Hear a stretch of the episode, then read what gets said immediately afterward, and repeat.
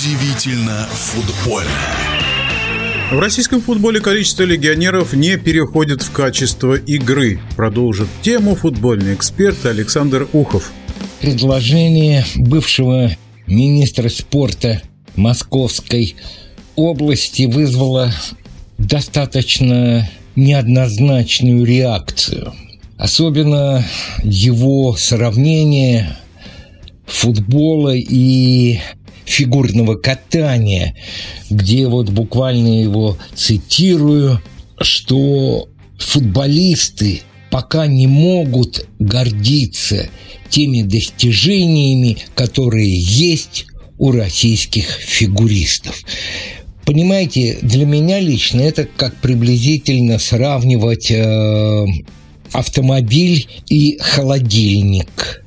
Оба скажем так, технических изделия необходимы людям, но несут совершенно разное предназначение и используются людьми совершенно по-разному. Поддержали Терюшкова, ну, депутаты, что понятно. И Главное, что в этом предложении поднимается вопрос, где будут играть молодые российские футболисты, если отменят лимит на легионеров. Поддержал депутата Терюшкова, кстати, Терюшков, член наблюдательного совета ФК «Химки» и наш двукратный олимпийский чемпион по хоккею, депутат Госдумы Вячеслав Фетисов. Он тоже считает, что отмена на легионеров – это абсолютно неправильная мера. Он считает, что скорее нужно запретить выступать легионерам в российских футбольных командах. Кто против? Ну, абсолютно категорически против бывший самый-самый большой начальник ВФК «Локомотив» Смородская. Вот цитирую, вот ее-то именно и процитирую. Это бред сивой кобылы.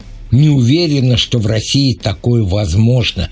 Футбол интернациональная игра во всем мире, в командах есть футболисты из других стран. На этом цитату заканчиваю. И вот чья позиция не ближе всего, это Михаила Гершковича, члена исполкома РФС. Вот он подчеркнул, что тему эту обсуждали не один раз. И вот что я категорически поддерживаю, дело ведь не в количестве иностранных футболистов, а главное, какое качество. Если в команде будет 13 легионеров, и все они среднего класса, то какой в них смысл? Главное иметь футболистов, которые могут чему-то научить наших молодых, подающих надежды игроков.